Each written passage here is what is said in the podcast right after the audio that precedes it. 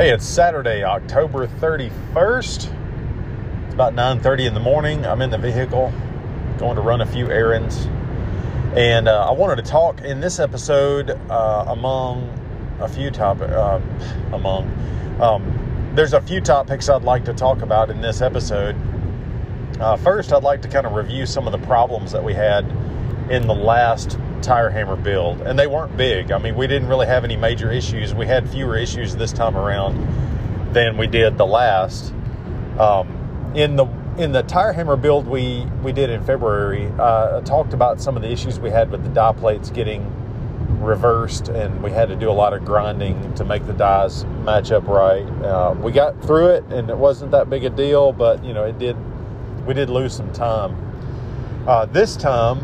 Um, really the only problem that I know of that, that cropped up, you know, kind of fabrication wise, was that the machined rams that fit into the hammer, you know, these are big 70 pound blocks of steel, and at the top they have holes that are milled or uh, drilled all the way through the all the way through this big rectangular block so that a couple of pins can sit and those are the pins that connect to these little swing arms that then connect to the rest of the linkage that allows the ram to be raised and lowered. And so these are important hinge pins.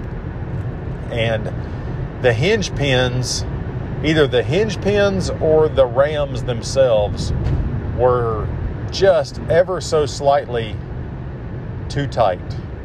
Uh, either the pins were a little bit large or the rams themselves were just a little bit too small. And I mean, I'm talking thousands, you know, just a very small amount.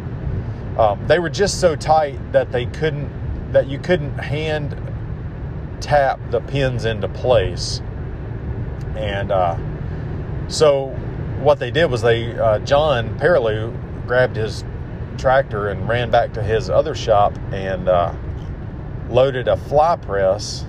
I think it was a number six fly press onto a trailer and draw uh, and brought that fly press back around to the workshop. And uh, he and Curtis grabbed each one of the rams and the pins, put it under the fly press, and with a series of uh, blocks, you know, to get everything level, they were able to drive the pins down into the ram and capture the swing arms uh, without you know without too much trouble. It just it took a little time to do.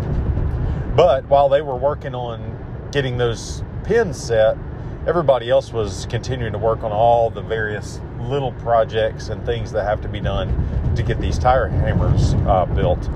So not a huge issue and John had a really nice solution with the fly press on hand to uh, to knock that out. You probably could have done the same thing with a with an arbor press, um, but it would have needed to have been an arbor press with enough throat clearance to allow you know that ram and the pin and everything to fit underneath it. And the fly press just worked out perfect for that. Plus, I'm a big fan of fly presses, and I thought it was kind of cool to see one get used uh, in that manner. Um, uh, the second problem was something we found right at the very end of the build when we were tuning the hammers. So, um, this was something that I got to do this time that I didn't uh, really know how to do during the last build. But Alan uh, asked me if I would help to test the tire hammers after after they were all completed, and so he kind of ran me through the procedure that he goes through to check all the tire hammers. And uh, and so I started kind of on one end of the room, and he started on another end of the room. Uh, and we would go through each one of these tire hammers, checking for function and you know looking for anything that was out of place or loose, or you know just doing a, a really good once over to make sure they were good to go. And um, we had one of the tire hammers it just would not engage the tire. So you'd push the foot treadle down, which pushes the uh, motor and the pulley into the tire to start the tire to spin, which then spins the whole counterweight up and down. Um, but anyway, um, we had one tire. It was number 13 out of 32. And no matter how much pressure we put on that treadle, the motor was pushing into the tire plenty hard. It just wasn't engaging. It was, it was, it, it seemed like it was slipping, and some amount of slip is desirable, or it's actually uh, part of the function of the hammer. So there's a certain amount of slip that happens between the tire and the and the pulley on the motor um, that allows you to do soft hits, just like the clutch in a little giant uh, is designed to slip to engage or disengage the, the main drive wheel. Same principle on a tire hammer. The slip between the pulley and the tire um, is just part of the mechanism. But too much slip or not enough slip, and you've got a problem. And what we were seeing was uh, an exaggerated amount of slip. So um, we called in Curtis and John Perilou, and everybody kind of got around the hammer and they were looking at it. And I think it was John maybe put his hand on the tire, and there was a coating on the tire, kind of like a slick, greasy coating, um, some kind of oil maybe was on the tire and that pulley just would not engage the rubber you know it was just too slick and so they tried some solvent to clean the tire off and that helped a little bit, but not enough. So uh, then somebody ran and got some sandpaper, and uh, they ran the tire and uh, and sanded the uh, surface of the tire a little bit while it was running. And uh, between that and cleaning up the tire, uh, that did the trick. And so we found maybe one other hammer that had kind of a similar issue. I'm sorry, I'm distracted. There's like a bajillion police cars out here. Oh, it's a political. I'm driving down the road and there's a political parade um, kind of going down the street with political signs for a local Senate candidate. Anyway, um, I think we had one or two other hammers that kind of had that slick feel and I think one or two guys kind of found that they needed to clean their tire a little bit when they got home. So again, you know, not a big issue, not not a big problem. But what was weird is that uh, in the other builds, this had not been enc- encountered before. So for whatever reason, these tires that were acquired, uh, a few of them just had some kind of coating. Um, on them that needed to be cleaned. So if you're a tire hammer owner or a new tire hammer owner, make sure your tire is nice and clean. And once you clean it, uh, it's, I don't think that's something you have to do, you know, regularly as long as you're not getting stuff on the tire. But so those were the two. Those are really the only two issues that I saw that happened uh, during the build. Um, I did see some of the base plates, which are 24 by 24 base plates that the entire hammer sits on. I did see a couple of those base plates kind of uh, get slightly warped uh, during welding. You know, it's a lot of heat that's being put in to weld that 515 pound cylinder to a half inch piece of plate, uh, uh, as well as the tube that makes up the back spine of the hammer. Um, so it's, I think it's kind of difficult to put that much heat into a big sheet of steel like that and not uh, end up with some warping a little bit. Uh, the hammer that I brought home, number 22, I um, number two, um, has a little bit of that warping so that when it's sitting flat on the concrete, you know, it, it tends to kind of wobble a little bit back and forth. But there's four holes drilled in that plate, and the hammers are designed to be bolted down. Um, even if the plate was perfectly flat on the floor, um, you can't run these hammers without bolting them down and not have them walk all over your shop. Um, so uh, I'm not concerned about that uh, in the least. If I was really concerned about it, I could take a torch and uh, lay the hammer down and try to work on that. But I'm not worried about it. I'm just going to bolt it to the floor and uh, on top of a piece of plywood, and and that'll take care of that issue. But uh, anyway, so those those are the quote unquote problems that we had during the tire hammer build, and uh, everything was resolved pretty quickly. Um, I think this tire hammer build may have been the smoothest build uh, that I've heard of as far as problems. Um, I'm trying to think of anything else that I might mention in that regard. Oh, the the heat treat of the dies. So we we tried a little different method to uh, get a better result with the dies uh, hardness. We heard that there were a few die sets from the last build that seemed to be not quite as hard as they should be. And when I say that, uh, if you're forging hot steel uh, between these dies, uh, it's not you're not going to see a problem. I mean, you might see a long term wear issue on these dies that uh, were not quite as hard as others. But uh, in any case, we we did a few things this time to try to mitigate that and try to increase hardness. And one of those things was Alan Kress brought a uh, a long 3 8 inch steel rod with two rectangular paddles welded to the end, and we put that in a drill and we use that to agitate the oil and spin it around in the oil so that when we went to quench, we would uh, try to get uh, faster cooling. And um, I think that worked pretty well. Uh, we had some guy had a, a hardness tester of some sort that uh, someone was, I think it was Mike Lynn, was using to try and test the hardness of these dies.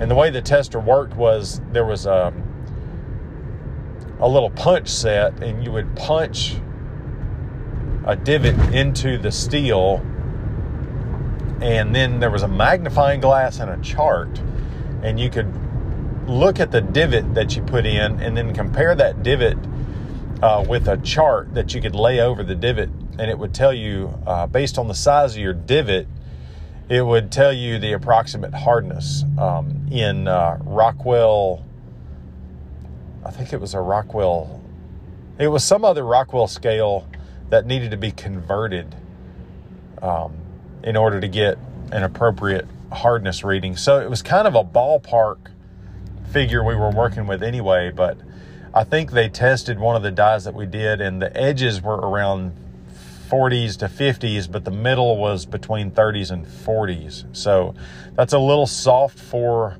a power hammer die. But again, if you're working if you're working hot steel on those dies, I don't think it's going to be a problem. But um, um, that's a that's something that I think Alan and Clay are going to work on over the next few months is trying to figure out what is a, a really reliable way to um, heat treat those 4140 blocks in a mass. Uh, well, in a large class setting like that, you know, when you're heat treating these dies at home or when these tire hammer builders are making these die sets one at a time, um, it's pretty easy to do to get repeatable uh, results one at a time. But when you're trying to quench 64 hammer dies, um, you either need to have a massive amount of quench oil available to keep it from getting hot, or you need some kind of recirculating tank or something like that. So, anyway, there there there's a lot of discussion going on about uh, what the best way to do uh, mass 4140 power hammer die heat treating, um, you know, in a classroom setting, what the best way to do that is. So, um, as I hear about that, I'll try to keep you, everybody informed. But um, anyway, I'm just about to my destination, so I'm going to stop yakking. And uh, in the next segment, I'm going to talk about a couple of the tools that have come into the shop, namely the new tire hammer. And um, I got another fly press recently, so I'm going to talk about those for just a little bit. So I'll see you then. Bye. Well, hey there. Um, let's see. I don't even know what day it is. That's what happens when you when you work from home. It's Saturday, November the 21st, and it's about 5:30 in the afternoon. Um, thought I would do an update. It's been a been a week or two, probably two weeks since I updated this episode of the podcast. Um, let's see. I think I was talking about lessons we learned from the last tire hammer build. Uh, the last time I talked to you all. Um, since then, I have gotten both of the tire hammers uh, the one that we built in February and the one that we just built recently in October. Both of those tire hammers are bolted down to the shop floor and they are both in working order. um, and I've really been using them a lot. I've been using the uh, the tire hammer from last year in particular quite a bit, and that hammer is dialed in. I mean, works great. Um, I went to a uh, Mississippi Forge Council meeting today. We have meetings on the third Saturday of the month, usually.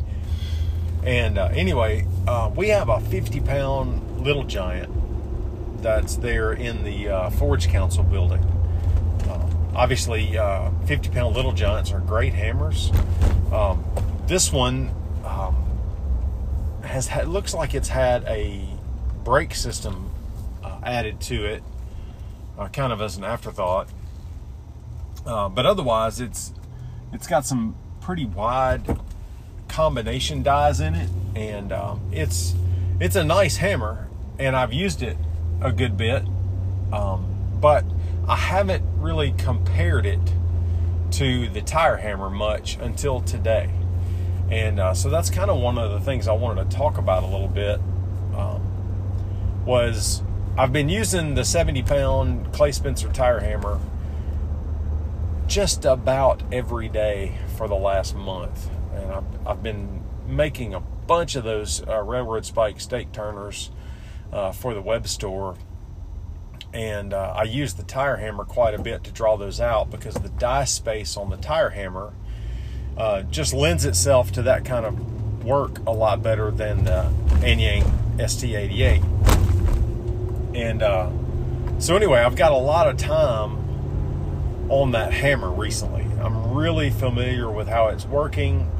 Um, I'm getting I'm getting pretty good at controlling it, um, and I would say at this point I can make really really light hits, uh, all the way up to really hard um, hits, and uh, the control of it is exceptional. I'm, I'm just blown away with how easy it is to control the tire hammer and, and how well it works. It's just a phenomenal tool. And, um, you know, if you've listened to the podcast, you know that I'm already a big, I'm a big fan of the Clay Spencer tire hammer. And uh, the more I use them, the bigger or the more I like them, you know. And so, anyway, today was the first time that I put my foot on the treadle of the 50 pound Little Giant um, since using the Clay Spencer tire hammer so much. And so it was a really good opportunity for me to really judge the control and uh, the power um, between these two hammers a 50 pound Little Giant and a 70 pound Clay Spencer uh, tire hammer. And the die space on the 50 pound Little Giant is much larger than the die space on the Clay Spencer tire hammer. It's probably twice as big. And that's that's a big deal. You know, it's really a nice it's really a nice thing to have uh, wide dies to be able to use tooling and things like that. However, that 50 pound little giant at the Forge Council building is nowhere close to having the kind of control that I have with the Clay Spencer tire hammer. Um, you know, it's sometimes those little giant power hammers are called trip hammers, and um, that's that's a good way to explain how the 50 pound little giant felt when running it today. Um, it's like you push down on the treadle and the clutch engage and spins the the flywheel uh, around and it causes the you know the armature to raise and lower the hammer, the ram, and it almost trips over. You know, it, it kind of raises up and then it slams back down. And I'm sure that 50 pound little giant really needs a good tune up.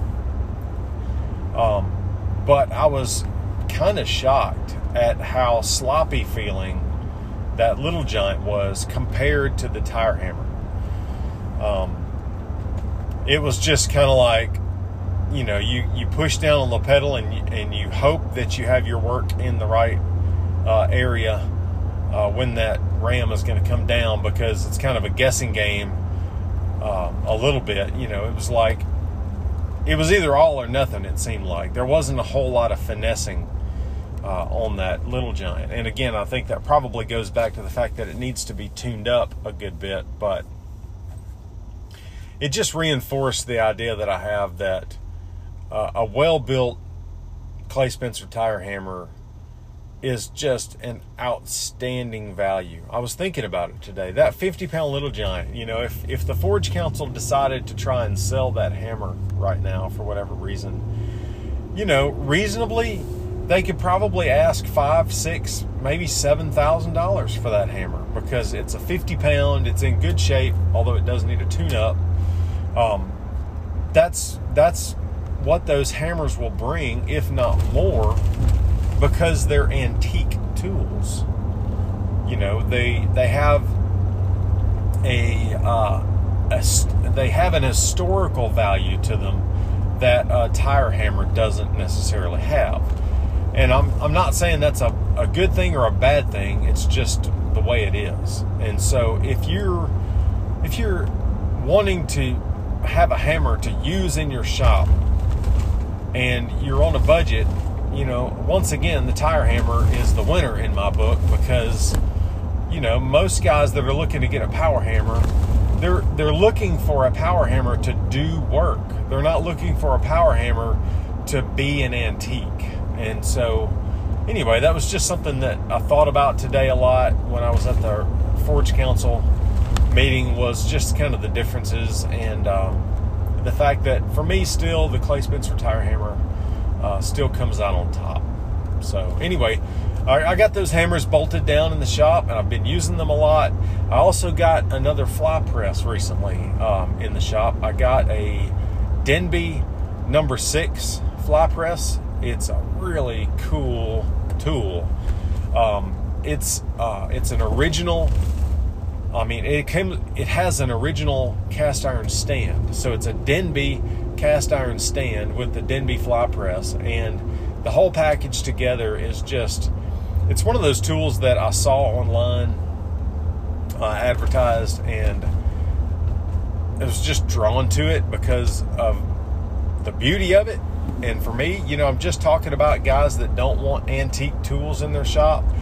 Um, they just want a tool to do the work. Well, that's not why I bought this fly press. I bought this fly press just because I wanted this particular fly press.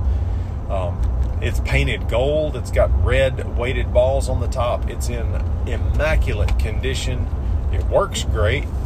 Um, and then, to, you know, the cherry on the top is that this fly press came out of a, uh, a workshop in the UK that was uh, manufacturing Spitfire planes during World War II. So somehow, in some capacity, this fly press was used, was used um, during the war effort uh, in World War II, which I think is just another really, really cool uh, thing about it. And it's one of those things where I had the money in the business account um, to buy the tool and um, totally didn't need it but really wanted it. so um, I had to move some other tools around in the shop, and now I've got it set up in a line with the tire hammers. So I have a tire hammer, a treadle hammer, a tire hammer, and then the fly press all in a row uh, on one wall in the shop.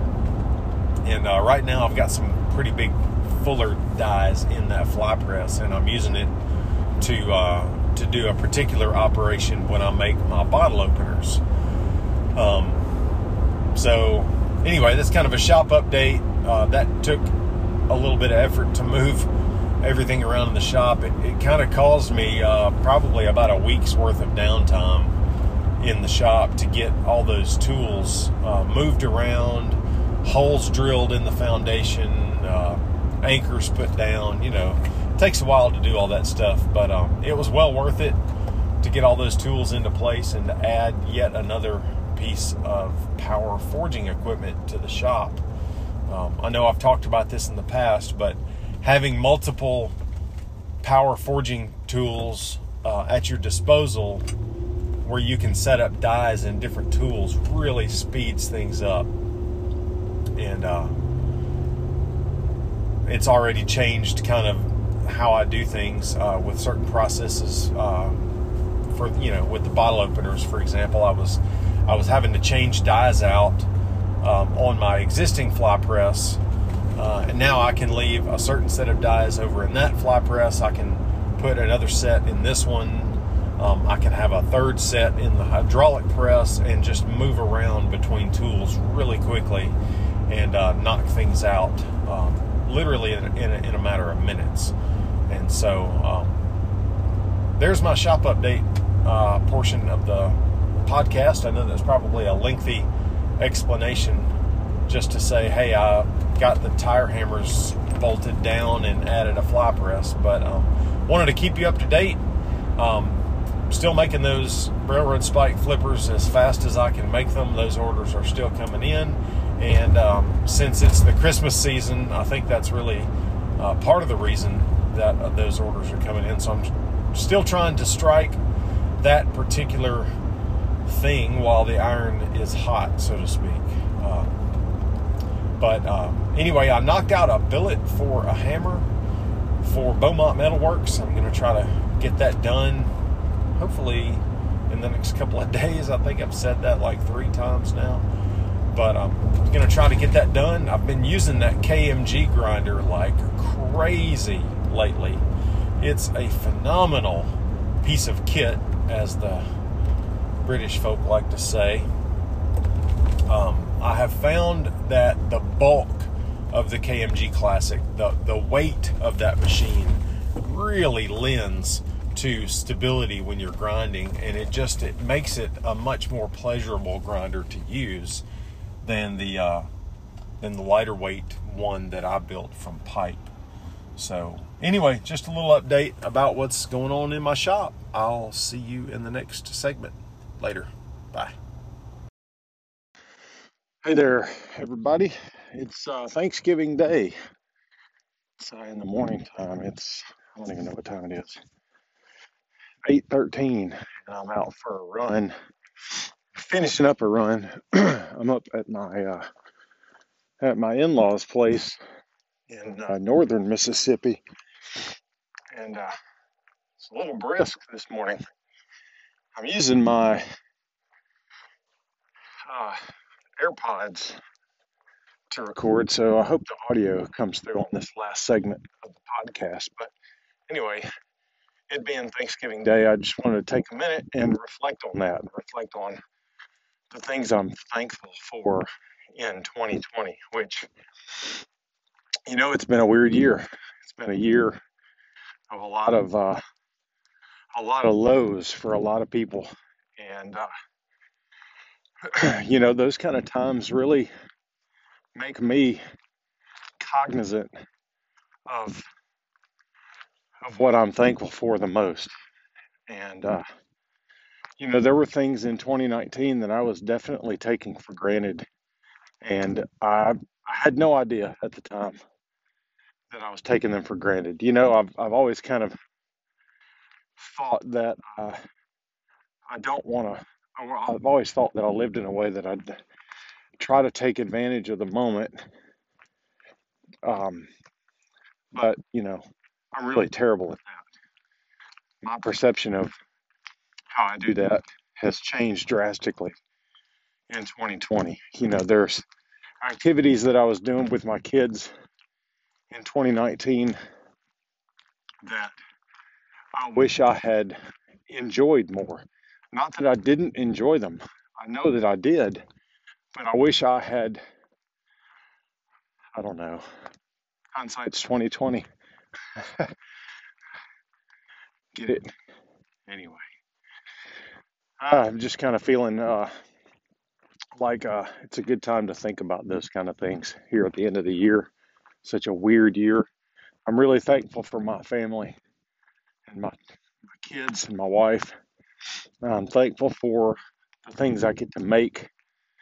I'm thankful for my employment. You know, there's so many people that have lost so much this year that uh, the big things I'm especially thankful for, but um, I'm really thankful for the small things too. The extra time that I've been able to spend with my kids during the lockdown and quarantine has been invaluable and irreplaceable.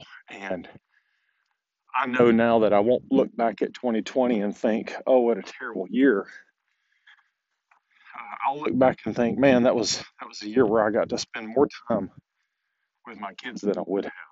And so, anyway, not to get too mushy on you, but I just wanted to wrap this episode up with a note about thankfulness.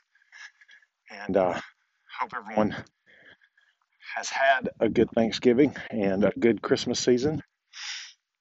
Uh, enjoy the holidays, you know, enjoy the things that you can enjoy and uh, be thankful for them. So, anyway, I'm going to wrap up this episode. Uh, in the next episode, I'm going to do a Q&A. So I'm going to take the entire episode and try to answer uh, listener questions. So if you've got questions about me, blacksmithing, about bladesmithing, about power hammers, tire hammers, anvils, I don't know, hit me up, send me some questions, and uh, I'll address them in the next episode. So um, I'm going to post up on Instagram. a call for questions, and I'll use those as well. So I'm going to turn this off and start running again, finish out my run, and I'll see you all in the next episode. Thanks again for listening and for all the comments and support of the podcast. Really means a lot. See ya. Happy Thanksgiving.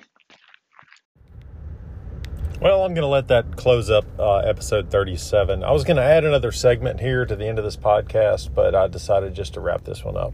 I've not been podcasting quite as regularly as I did when I started, and I'm going to try to fix that over the next few weeks by just uh, recording a little bit every day. I think I said in another episode that it was actually harder now for me to time find time for podcasting now that I'm actually working from the house full time. I don't have quite as many commutes uh, where I can kind of talk in a podcast form, you know. So I'm going to have to dedicate some time to actually sit down and do that. Um, but anyway, thanks again for listening, and uh, I apologize for the terrible audio quality of that last segment. You know, I was wearing my the AirPods and uh, those things are great for listening to music, but they're just awful microphones. So I'll try not to do that again in the future. But um, hope everybody's having a good holiday season. Had a great Thanksgiving. I know that I did, and I'm looking forward to uh, Christmas coming up. So anyway, I'll see you in the next episode, which is going to be a Q&A episode.